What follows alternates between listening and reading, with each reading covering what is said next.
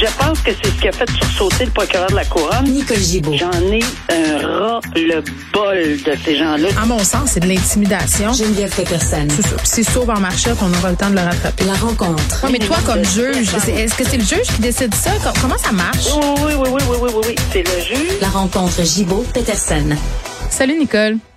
Bonjour, Geneviève. Bon, évidemment, grosse nouvelle aujourd'hui, le verdict de culpabilité dans la foulée des procédures euh, contre Carl Giroir, le tueur au sable de la ville de Québec, là, qui a fauché la vie et blessé plusieurs personnes euh, le soir de l'Halloween. Euh, déclaré coupable, bien évidemment, condamné à une peine de prison à vie sans possibilité de libération avant 2045. Et l'avocat qui a déposé l'avis d'appel pour contester le verdict de meurtre prémédité. Oui, ben c'est à s'y attendre que ça soit officialisé par des Mhm. documents déposés parce que pas longtemps après le verdict, moi je pensais que y a, tu sais, les avocats prennent un petit peu de recul d'habitude avant d'annoncer leur couleur, mais c'était très évident parce qu'il y avait eu quand même quelques jours de délibération. On savait même avant là, que ça allait se Ben, passer. ça. Euh, alors, euh, le, le procureur en défense avait annoncé ses couleurs clairement.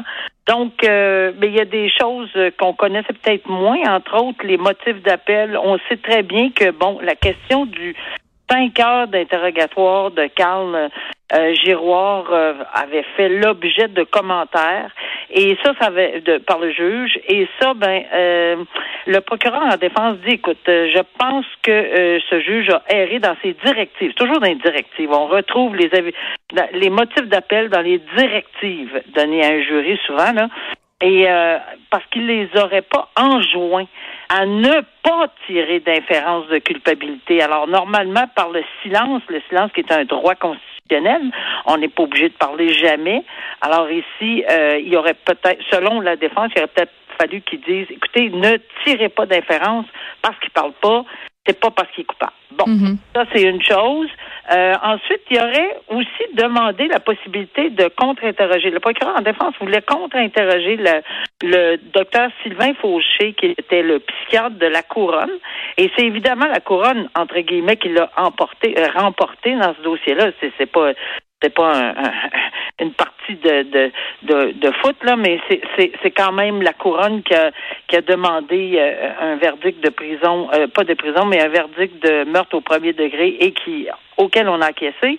Donc, le docteur Sylvain Fauché disait non, il n'y a pas de non-responsabilité criminelle. L'article 16, la non-responsabilité, il était tout à fait capable de faire la différence entre le bien et le mal. Or, euh, apparemment, et c'est ce qu'on lit, il, il, il- le procureur en défense invoque qu'il aurait voulu contre-interroger ce fameux psychiatre à propos de certains blâmes de la Cour à l'encontre de ce psychiatre-là pour des propos qui dépassaient son expertise, mais dans le passé. Alors, on verra comment, tu sais, normalement, on donne le droit à, à- au contre-interrogatoire complet. Là, j'ai aucune idée pourquoi le tribunal n'a pas accepté qu'on puisse le contre-interroger, mais ça fait partie des allégués de l'avis d'appel.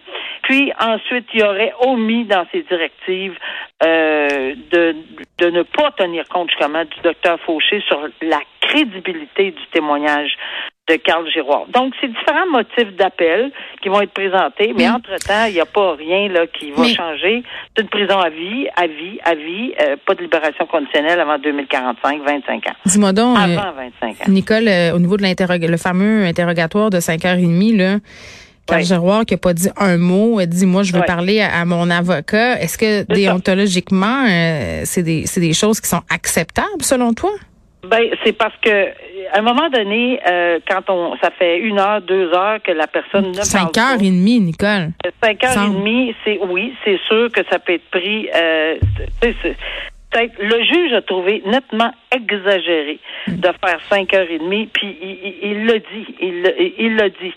Est-ce que euh, il fallait qu'il euh, déclare parce que le jury là n'a pas nécessairement a su qu'il y avait cinq heures et demie où il parle pas, mais il n'y a pas nécessairement dans ses directives indiqué au jury ne, mais il y a eu des arguments avant là de se présenter et de faire ses directives. Les avocats ont plaidé ça seuls, pas devant le jury là. Puis il- il- à un moment donné, on pensait qu'il aurait dit quelque chose. Je me souviens, on en a parlé ensemble, Geneviève. Il était pour dire, bon, quelque chose sur la question du 5h30 de silence. Mais finalement, il n'a rien dit. Alors, euh, c'est un peu ce que l'avocat, ben un peu beaucoup, ce que l'avocat de la défense reproche. Vous auriez dû tout au moins dire ne tirez pas d'inférence à l'effet que parce qu'il parle pas, c'est parce qu'il savait ce qu'il faisait, parce qu'il réalisait ce qu'il faisait. Donc, il voulait pas parler, puis tout ce qu'il voulait faire, c'est parler à son avocat. Alors, faut pas nécessairement conclure ceci. Hmm. Alors, pour lui, c'est bien important de l'avoir, de le soulever et euh, d'obtenir une réponse de la Cour d'appel à cet effet-là. Tu nous parles de l'adoption de la loi 34 hier qui permet un meilleur accès à la justice. Ben oui, enfin, quelle bonne euh, nouvelle. Pour une fois qu'on a des bonnes nouvelles. Ben oui, ben c'est au monde. Normalement, on, on, normalement, on est supposé avoir des bonnes nouvelles. Mais on n'a pas toujours. On n'a pas toujours. Non, malheureusement. Alors oui, euh, c'est une bonne chose parce que là, c'est pas juste des services puis des avis. On va pouvoir les accompagner.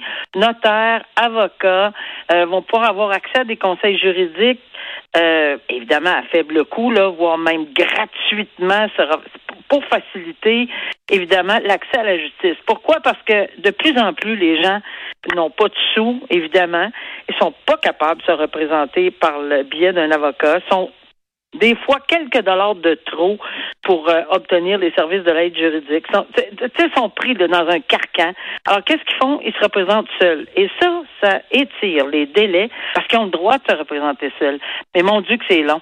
Pour l'avoir vécu moi-même, euh, tu sais, il faut expliquer, là, plier en quatre les affaires, là, sans donner de pistes de solution aux accusés. On n'a pas le droit de faire ça comme juge, mais il faut quand même prendre le temps d'expliquer non, euh, vous pouvez pas questionner, euh, non, ça c'est une question, vous avez, euh, c'est-à-dire, vous, vous témoignez. Non, vous pouvez pas témoigner. Oui, mais Hmm. vous dire combien de fois c'était compliqué quand la personne posait des questions, vous pouvez contre-interroger le policier. Puis là, évidemment, ça tournait à, à un témoignage. Il faut aviser. Non, témoignez pas. Vous allez avoir la chance de témoigner, mais vous n'êtes pas obligé de témoigner. Mais tout ça, là, c'est très long très complexe, ça prend du temps. Donc, juste souvent, avoir l'aide d'un procureur qui peut donner des pistes puis t'aider. Alors, c'est une très, très bonne chose. Euh, maintenant, j'ai, je, je, souriais quand le, le porte-parole euh, de, de, l'opposition a dit, ben, je suis pas sûr que ça va se ruer euh, euh pour avoir, ou ça va se bousculer pour représenter les clients. Là. Pour venir dispenser ben, des conseils aux gens. T'es c'est parce que c'est surtout des avocats à la retraite, mais il y en a ben, qui ont la vocation, Nicole, quand même, ou qui s'ennuient.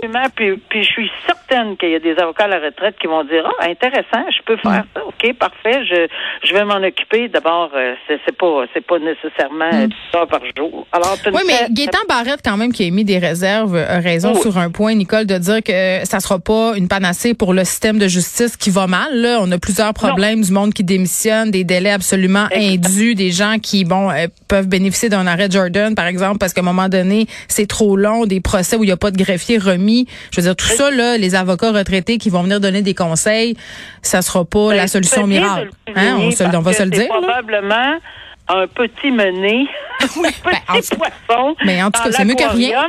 Mais coudon, euh, tu sais, euh, un petit mené, un petit poisson à la fois, peut-être que, bon, on va faire une. Hmm. On, va avancer. Alors hmm. oui, c'est vrai. Tu as tout à fait raison. C'est mieux qu'une claque d'en face, comme dirait ma mère. Hein? c'est un, début. Hey, souvent, Nicole, euh, quand, quand on a discuté ensemble, tu me parlais du temps où tu siégeais et qu'il y avait des victimes, soit de violence conjugale ou de violence sexuelle, qui, euh, rendu au temps des procédures judiciaires, se rétractaient par peur euh, parce qu'elles décidaient de retourner avec leur conjoint violent pour plein de raisons que je ne suis certainement pas là pour juger, euh, parce qu'elles étaient victimes de chantage aussi, des fois terrorisées par la suite parce qu'elles ont des enfants. T'sais, bon, toutes sortes de raisons là. Je sais pas si c'est le cas ici, mais, mais quand même une plaignante qui, en plein procès, s'est dédiée. L'accusé a été acquitté. Euh, c'est une femme qui a fait un témoignage quand même assez euh, épouvantable aux policiers, là, une victime de prostitution. Elle a raconté avoir été battue, elle a raconté avoir été agressée sexuellement euh, sur une période de deux ans quand même aux mains de cet homme-là, Jeff Monestime. Et là, au procès, revirement de situation, Nicole, elle a dit, j'ai inventé tout ça pour me venger de lui. Donc, cet homme-là qui a été acquitté. Absolument. Puis, euh, je veux dire, bon, deux Présumons pas de rien, là. Non, non, je, non, mais regarde, euh, pour l'avoir vécu, je comprends très, très bien la position du juge. Il n'y a pas le choix. Mm. On s'entend, là. Et quand je dis il n'a pas ou elle n'a pas le choix, c'est ça. On a beau dire et faire et expliquer et supplier. Moi, c'est avec mes yeux. Je disais, Madame, s'il vous plaît, Dites-moi la vérité, vous êtes certaine, je suis la dernière personne à qui vous pouvez vous adresser. Il y avait souvent rien à faire. Est-ce que je voyais à travers ses yeux? Oui, c'est évident. Est-ce que c'est toujours le cas? Pas nécessairement. Est-ce qu'ici, ça semble être... Euh, euh, c'est pas une question de présumer, c'est une question que c'est tellement... Euh, on a tellement de détails qui avaient été donnés aux policiers euh, j'ai beaucoup de difficultés à penser que c'est un c'est tout inventé. Maintenant, on se garde une petite gêne là, parce qu'effectivement, ça peut l'être.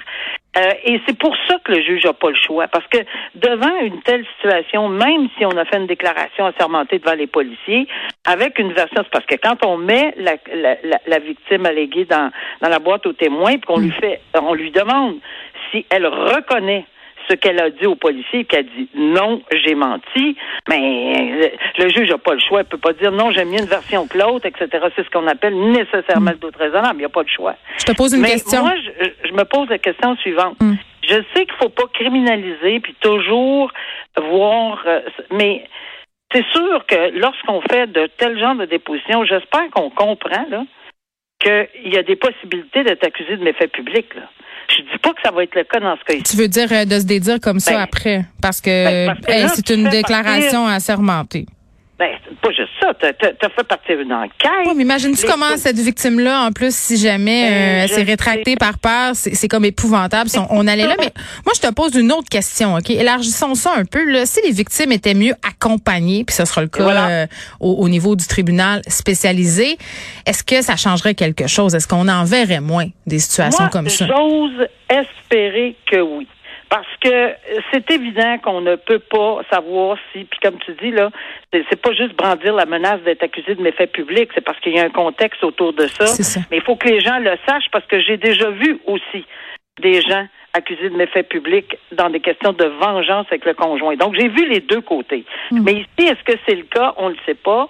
Mais oui, tu as raison de le soulever, parce que si effectivement la victime alléguée est accompagnée, même avant de faire sa déposition, et avoir les tenants et aboutissants de, de la situation, euh, et, et, et d'apaiser ses peurs, de contenir ses peurs, de, de vérifier où, comment, sa famille, quoi, c'est, c'est, quoi le, son entourage et pourquoi, et, peut-être même attendre avant de faire le dépôt, parce que c'est pas vrai que du jour au lendemain, d'abord, il n'y a pas de prescription, là, alors on n'est pas obligé de déposer le lendemain. Donc, cette personne-là peut s'habituer à l'idée, se faire une, une, idée à l'intérieur de sa tête, peut dire, OK, je suis protégé pendant des mois et des semaines avec euh, des accompagnateurs professionnels, voire même de la psychologie, voire un psychologue ou quelque chose de genre mhm. pour essayer d'enrayer ces peurs. Donc, oui, la, réponse à ta question, je pense que oui, ça pourrait nettement aider. Euh, c'est désolant ici si on est dans un dossier de peur puis qu'on a on, on, ah, ça c'est terrible. Je, je, je peux pas on voit ça, on voit ça très très souvent. Merci Nicole, à lundi. À lundi. Bye bye.